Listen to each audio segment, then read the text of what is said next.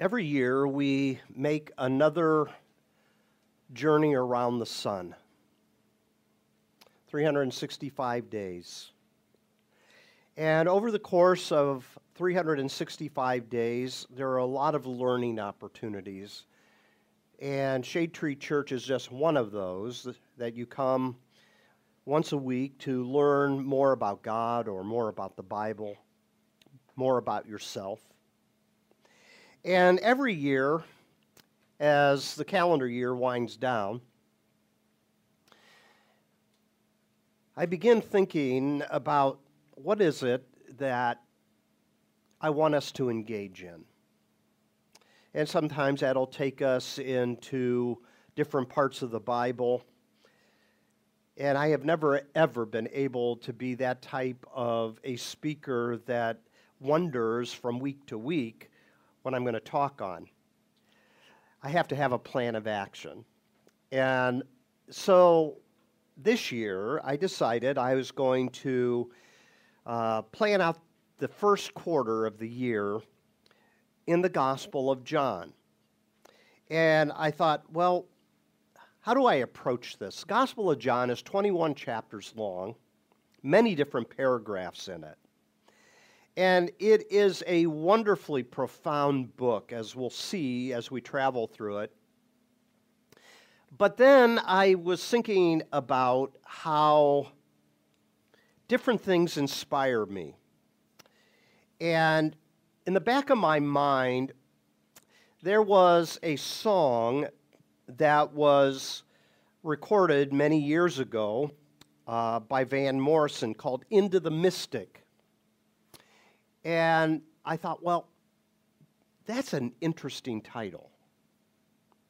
Because John is built on symbolism, many of us who venture into this book are venturing into mystery, and mystic can mean an encounter or an experience that we can't fully comprehend or it might be those type of things that we experience that are a bit mystical in the sense that there's elements of mystery about what we experience. And so this song by Van Morrison got my, my wheels to turn. And um, I want you to give it a listen. And here's the info behind it. Um, it comes from the 1970 album Moondance, so it goes back to the 70s. Uh, some of you weren't maybe that old to experience the 70s like I did, but it's a ballad, and in it, the imagery is of a sailor at sea. And it's about his desire to return to the shore and to the lover that waits for him there back on land. And normally, a foghorn signals danger. But for him, it signals that the shore is near and that he's close to home. And when we think a little bit about God being the one that is calling us to shore, to meet him anew, I think the song has some profound elements to it. So I want you to give it a listen.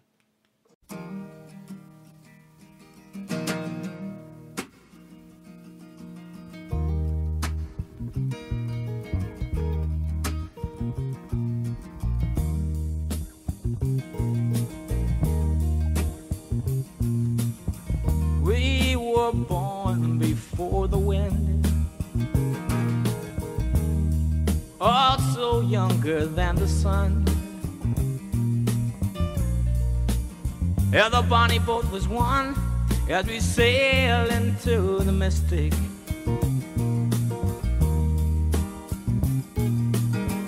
I can now hear the sailors cry smell the sea and feel the sky. Let your soul and spirit fly into the mystic.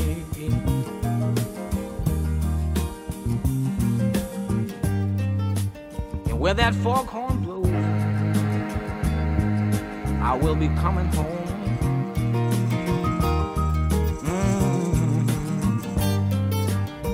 Yeah, when the foghorn blows, I wanna hear it. I don't have to fear and I wanna rock your gypsy soul, just like way back in the days of old. And magnificently we will fold into the mystic.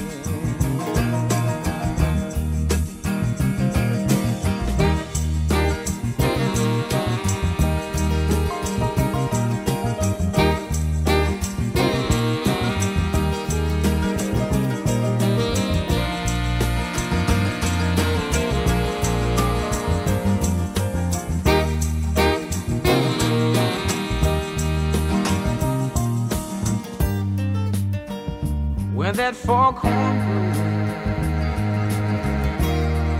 you know I will be coming home. Yeah, when that foghorn whistle blows, I gotta hear it. I don't have to fear it, and I wanna rock your gypsy soul, just like way back in the days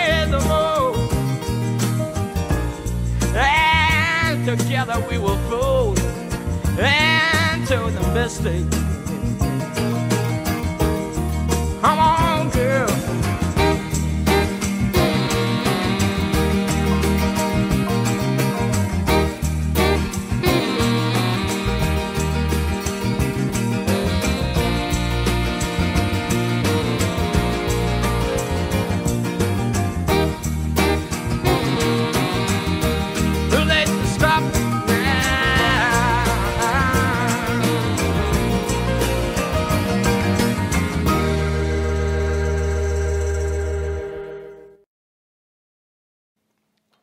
So I thought that song reflected a little bit not only the experience of a man desiring to get back to his love, but also the experience of human beings trying to get back in connection with God. These things are written that you might believe and that in believing you might have eternal life. Don't think of that as a duration of time. Also, think of it as an experience of life, the type of life that God has desired for us from the beginning of time. So, here's where we're going to go over the next three months. I introduced to you the song. We're going to talk a little bit about symbolism in the Gospel of John. We're going to talk a little bit about seven statements made by the captain. Jesus himself, I am the bread of life. I am the true vine. I'm the resurrection and the life. Those type of statements that are found only in John's Gospel, ironically. Seven lights along the shore. These are qualities that we move to in the course of our life and over the coming months. And then several sailors on the quest. These interviews and encounters that Jesus have with different individuals like Nicodemus, the Samaritan woman that are found in John's gospel. Then stormy waters ahead. Uh, one of the things the Gospel of John develops quite poignantly is the conflict between the Pharisees and Jesus that ultimately leads to his arrest. And as we get close to Easter, which is in March this year, uh, we will see that um, Jesus was set up. It's an unjust type of um, trial that he goes through. And these stormy waters, he felt deeply inside his soul. And it comes out in the text in a variety of different ways. And then lastly, the safe arrival to shore, where there is this idea of God overcoming all the troubled waters of life through the resurrection of Jesus. So that's the overall uh, kind of pattern that we're going to look at over the next few months. And ironically enough, today we're going to get through this part, these four, first four, and we're going to take three months for the last three. Okay? So here we go. Put your pants on, put your mind in gear. Sit up straight, as teachers will tell you, right? Okay, here we go. All right, symbolism in John's gospel. When you think about uh, symbolism, symbolism um, is something that communicates something through something else. So many times, symbols kind of become part of the cultural experience. So if I did this, right, you'd have all kinds of ideas that come to your mind, and most of us would associate it with what? Peace, right? Okay, now, or Richard Nixon. but um, a symbol takes on a life of its own. And it invites us into an experience or an encounter in different ways. So when we move into the mystic, by mystic, I don't mean, you know, that you're somehow contemplating your navel or something. That's not what I'm talking about. I'm talking about you're moving into an encounter or an experience that allows light to shine where you can see things clearer than what you did before. Okay?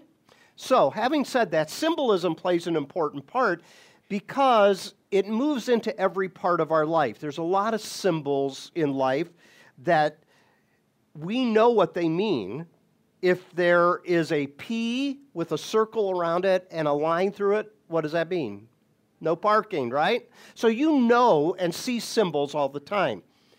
Well, Jesus picks up on this idea of symbolism, and the reason he uses symbolism in his ministry, and the reason John picks up on symbolism, is because symbols have a way of communicating something that doesn't take a lot of words, doesn't take a lot of verbiage to communicate.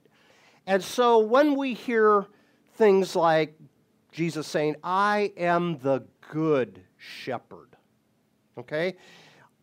To an agricultural, agrarian type of community, that's going to stir up all kinds of imagery because they saw shepherds all the time, right? Most of us don't see shepherds, right? We walk down the street in Willoughby, Ohio, and I haven't seen anyone watching over a flock of sheep, or at least not since the sheep lady passed away up on Euclid Avenue, right? Uh, if you don't know what I'm talking about there, there was a lady that had a house on Euclid Avenue in Willoughby that had a front yard full of sheep, and uh, there's apartments there now. But, anyways, uh, so it's a symbol that doesn't communicate as much to us, but it is a symbol that communicates a lot to those that listen to Jesus. All right. Joe, jo, um, Johannine symbolism, the symbolism that John records, that's all we mean by Johannine, um, is kind of like concentric symbols that keeps working to the person of Christ. In other words, all of these things keep bringing Jesus into focus here. Each symbol gives us the permission to explore and experience an encounter with God. When John writes these words, he's not writing them only for his initial audience, he's writing them for those who will believe, for those who contemplate them, and that includes people that will live much later than when he writes. Symbolism sparks the imagination as well. And I think we'll see that as we get into it. There are certain things that are transcendent, there are certain things that invite participation, and there are certain things that we will never completely figure out. That's part of symbolism. But a symbol is a way of being present, and it brings the text to life. And here's what I mean it invites us into an experience because Jesus, in the Gospel of John, will make seven statements. Okay, what did I say at the beginning? If anybody asks you about the Gospel of John, just say seven. okay, because that's the way he outlines his book. Now, think about this for a moment. When someone is first beginning to explore the Christian faith, Many times, pastors and church leaders will say, well, you need to read the Gospel of John. Okay? If you grew up in church, you'll find that the Gospel of John is considered to be kind of the simplest of the Gospels. And what I find is that probably isn't the best advice. Okay? The Gospel of John is sort of like a swimming pool with a shallow end and a deep end.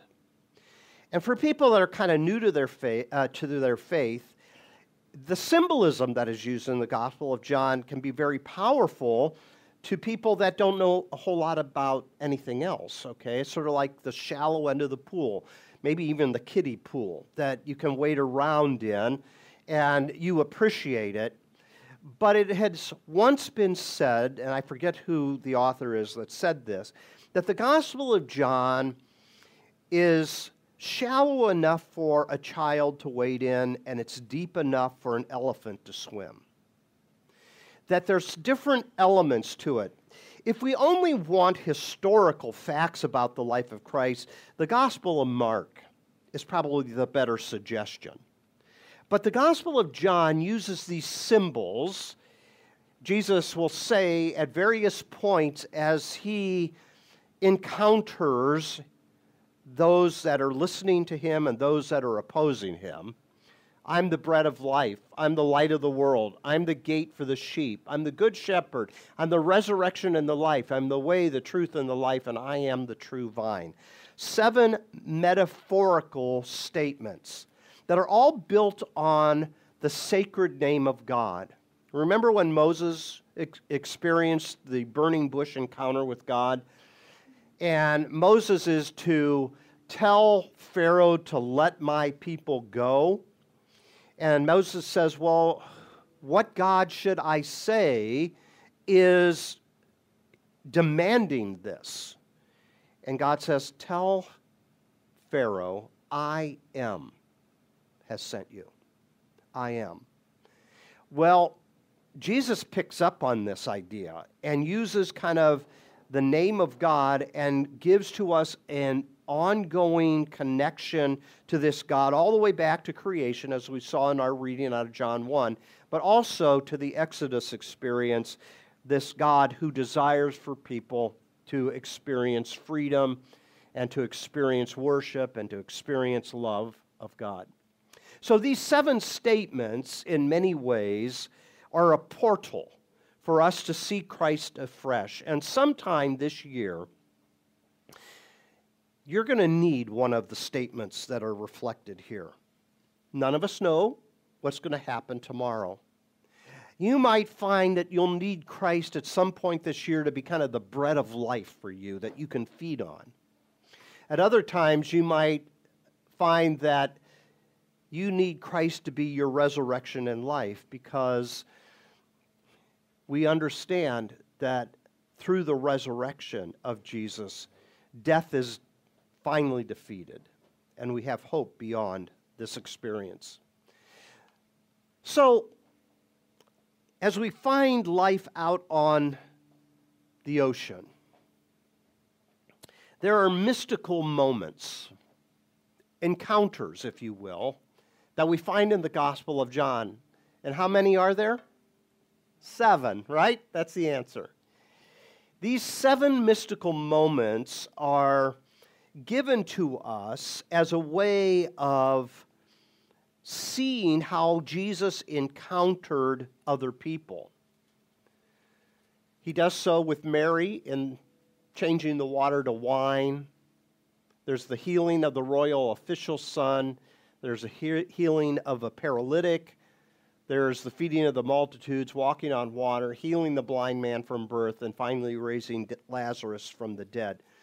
And each encounter with Jesus there uh, is connected in some ways back to some of these statements. For example, here when Jesus says, I am the resurrection and the life in John chapter 11, that statement is made in the context of his friend Lazarus passing away unexpectedly. Jesus is not there, and Lazarus has two sisters, and these two sisters are kind of PO'd at uh, Jesus for not being there to be able to heal Lazarus before he died. And that's where Jesus will say, I am the resurrection and the life. And he goes on to raise Lazarus from the dead, but then to make a promise that there is resurrection for those of us who are not the Lazarus of this world, who encounter this powerful miracle in the moment, but it is waiting for us along the shore. And that is the last thing we want to talk about today. When you look up here at the table, the communion table that we will participate in in a couple moments, uh, there are lighthouses up here. I um, have always been fascinated with lighthouses. They are beautiful structures, but more importantly, they are those things that sailors needed to remain safe and to find their way home. So, as I was putting Christmas ornaments away yesterday, uh, up in the crawl space, I saw these and I thought, ah, this fits perfectly into the theme. So we're going to keep these up over the months and remind ourselves that we all need these uh, encounters and experiences with Jesus, but we also need light along the way.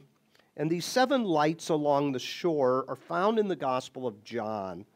And there are different things that pop up in different ways and in different moments. Things like justice, love, spirituality, beauty, freedom, truth, and power. And I want to take a moment and uh, show you that by reading a few passages of Scripture that I think are important uh, to us as we prepare to encounter the uh, mystic in the Lord's table in a few moments. So let's talk about each of these, and this is where we'll finish this introductory message on John today. You know, it might be thought that the Gospel of John doesn't have a whole lot to say about justice, that is, fairness and rightness in the world, that he's more concer- concerned about the spiritual. But if you kind of read in between the lines a little bit, you'll find that justice is found in the text. Um, the words of Jesus that are at the heart of his gospel tell us about life and tell us about love. So in John chapter 3, where we find the most famous verse that all of us quote out of the Gospel of John, we understand that uh, indeed John 3:16 is something maybe that you have memorized for a long time.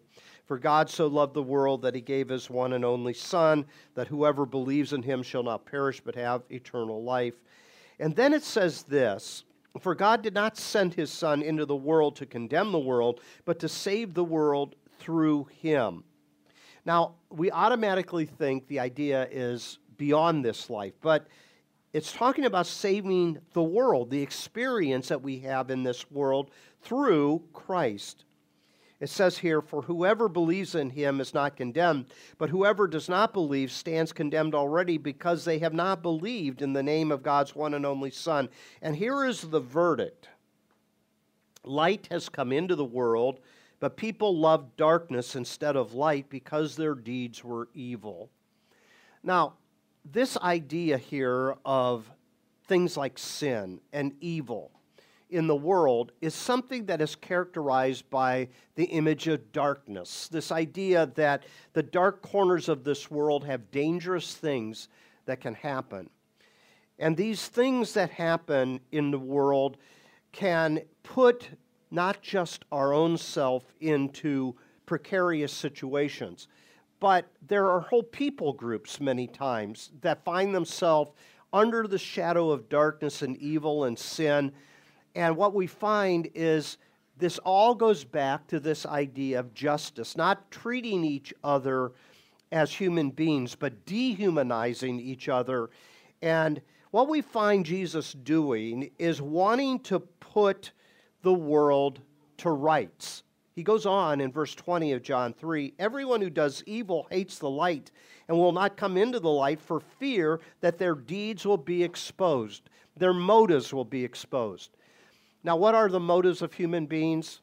It's always about the money, Lebowski. Okay? It's always about the money. What is most profitable?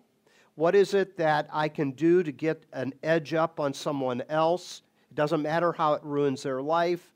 And so we live in probably the most uh, uh, vulnerable part of life these days when we think about just litigation. The amount of things that are going on in our world so that we can somehow use the system that we have to sue people, to get rich. Everything is about money. And because of that, it leaves a lot of dark corners in the world. And we can't really expect to have a life of abundance without justice. And so sometimes in this gospel, and we're not looking at all of it, obviously, but it does come out in a variety of ways. That one of the things that Jesus wants to do is bring about a just and right world so that all people can experience the goodness of God and the abundance of life. In John chapter 9, there is this idea of blindness. And Jesus is talking with the Pharisees, and he says to them, For judgment I have come into this world, so that the blind will see, and those who will see will be blind. And some of the Pharisees who were with him say this and asked, What? Are we blind to? And Jesus says, If you were blind, you would not be guilty of sin. But now that you claim you can see, your guilt remains there is this ongoing image of light and darkness through the whole book. And what we find is that it is there under this shadowy figure of the evil one in John chapter 12. There's a plot that develops to arrest and ultimately execute Jesus. And even that is characterized as something that is dark, it is something that is evil. And Jesus will say, to those that are listening in John 12. You're going to have the light just a little while longer. Walk while you have the light before darkness overtakes you. Whoever walks in the dark does not know where they are going. Believe in the light while you have the light, so that you may have become children of light. Okay, so as we go through this, look for justice as a theme. Secondly, this is the one that you'll find in various sections of the Gospel of John, and it's love. So I just turned to John chapter 12. The next chapter is quite interesting. This is where there's a turn that takes place in the Gospel of John. As soon as chapter 13 hits, the concentration is upon the Pharisees wanting to put their plot into effect. And the way they're going to do it is they're going to hire a guy by the name of Judas to uh, set up an arrest for Jesus uh, in the garden. Well, Jesus gathers his disciples into an upper room and has a Passover meal with them. And this is the way that text begins. It was just before the Passover festival. Jesus knew that the hour had come for him to leave this world and to go to the Father. And now listen to this phrase having loved his own who were in the world, he loved them to the end. Isn't that a great phrase? He loved them to the end. He didn't give up on them, and he loved them through what he was going to experience. A couple chapters later, as he's prepping his disciples for his departure, he talks about love again. And he says this My command, chapter 15, verse 12 is this love each other as I have loved you. Greater love has no one this than this to lay down his life for his friends. So love is a big theme. For God so loved the world. We just read that. Thirdly is spirituality. It has become more and more common, at least for me, when I sit down with a family after they've lost a loved one and I prep their memorial service for their loved one, I ask them, Was your loved one religious? Okay? Because it helps me structure how I'm going to do the uh, memorial service. And this has become more common now than it was 35 years ago. and that is no, my dad, my mom, whoever it might be, they were not religious, but they were spiritual. That's become a common phrase, right? I'm not religious, but I am spiritual. And spirituality has, I think, sometimes uh, kind of developed this kind of a mystical idea behind it that we can encounter God without church, without religion, without learning about God, but it's kind of the experience in the moment that uh, we somehow feel uh, uh, and sense the presence of God. But one of the things the Gospel of John does is it keeps taking us back to Jerusalem, the city where all of these Jewish festivals take place. So you have the Feast of Tabernacles, you have the Feast of the Passover, and Jesus, being a good Jew, a Torah observing Jew, went to Jerusalem on a regular basis to use the religious festivals as part of his spirituality to encounter God. So, spirituality is something that we talk about in relationship to connection with God. It is done through kind of the religious festivals in the Gospel of John. But in chapter 15, maybe the best description of what true, uh, true spirituality is, is this image of the vine and the branches. He says in John chapter 15, verse 5 I am the vine and you are the branches. If you remain in me and I in you, you will bear much fruit, because apart from me you can do nothing. But if you do not remain in me, you are like a branch that is thrown away and withers. You, you don't find the fruitfulness of life if you don't stay connected. So, what spirituality is, is either through religious elements or even through personal experience. It's a way of connecting with God as a vine and a branch. Number four is beauty. By beauty, there is a theme that comes about in the Gospel of John. The first part of the Gospel of John is called the Book of Signs, these miracles that Jesus performs. But from chapter 13 all the way to the end, it's called the Book of Glory the book of glory. God's glory is seen, His beauty is seen through the person of Jesus Christ. That theme begins in the very first chapter, but it really picks up steam in the latter part of the book. And John tells us that we see the glory of God in the person of Christ because God tabernacled among us in the person of Jesus. The next one is freedom freedom is this idea again of being able to not be chained to something or someone else, but to find the freedom to flourish. In John chapter 8, this idea of freedom pops up. You know, uh, the philosopher Rousseau once said, Man is born free, but is everywhere in chains. It's an interesting quote. We all know that freedom's important for human flourishing. And if there's not freedom, there's not flourishing. I think that's why uh, Maya Angelou, in her famous book, entitled it, I Know Why the Caged Bird Sings, as she tells her story about uh, racism and being raped and how she had to live through that so, freedom from outward constraints is very different from freedom for some purpose or goal. Uh, freedom works on these two different levels. But freedom is found in the words of Jesus. He says here in chapter 8, verse 31, to the Jews who had believed him, Jesus said, If you hold to my teaching, you are my disciples, and then you will know the truth, and the truth will set you free. That's another line that comes from John's gospel I think we might be familiar with.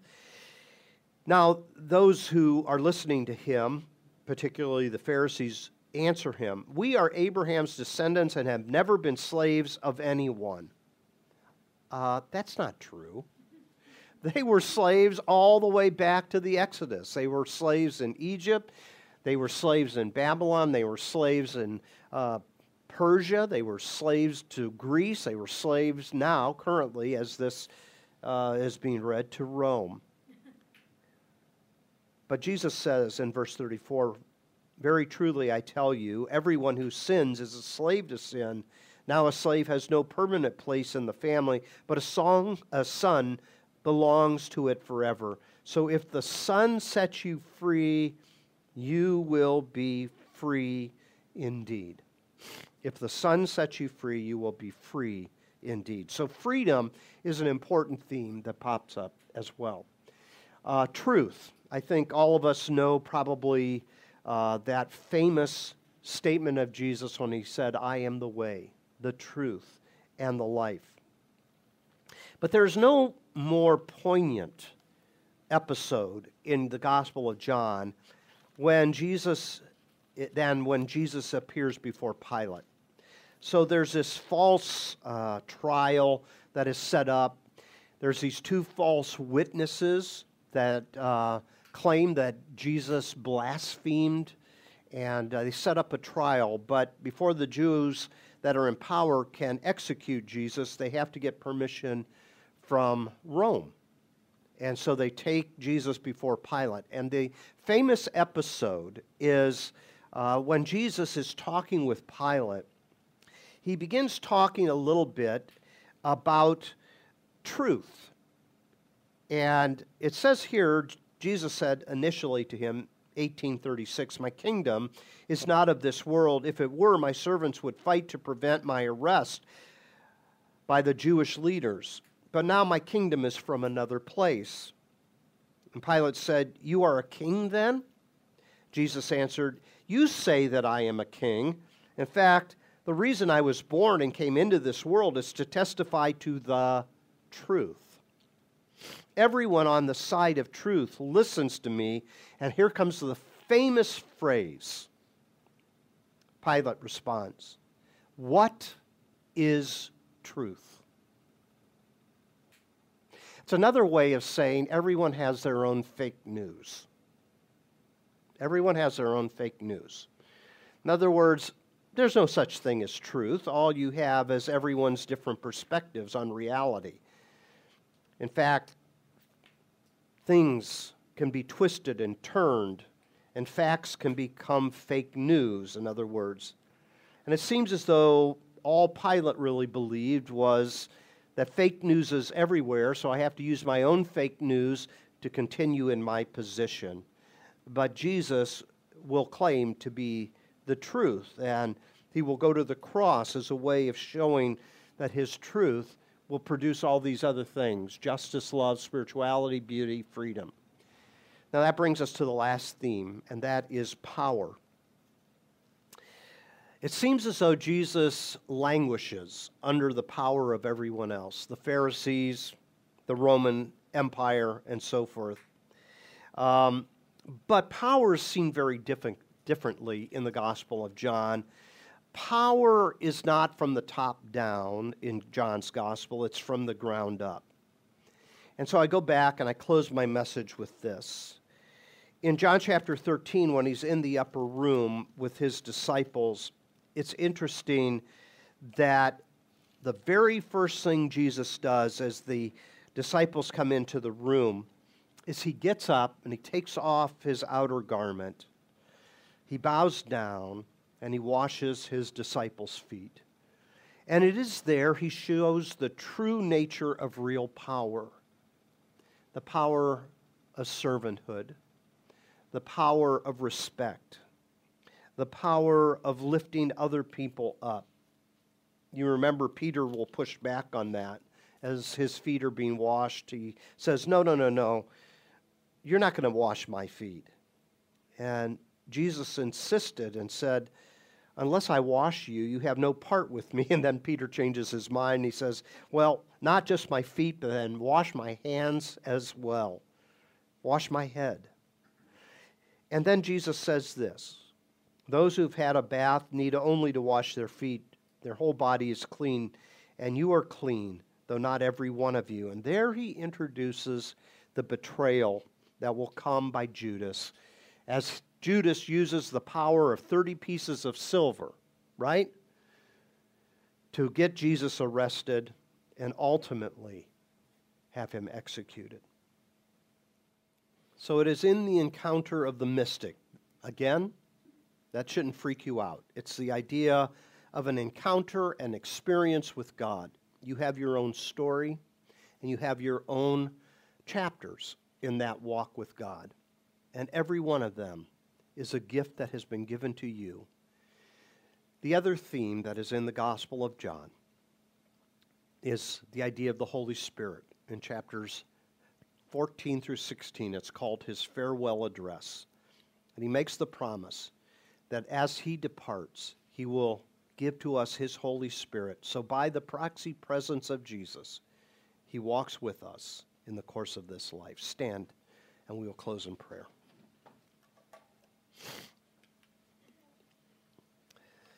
So, may the presence of the great God be upon you into this new year.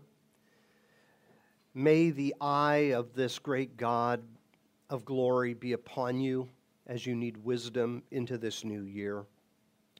May the powerful presence of the great I am be upon you as we face a new year. May the Holy Spirit be felt as we enter into a new year. And may all these things aid us and shepherd us. Lord God, thank you for a brand new year ahead. We thank you for our lives. We thank you for the opportunity to continue to love. And we ask that we'll do a good job of it into this year ahead. I pray this in Jesus' name. Amen. Thanks for coming, everyone. Have a great day.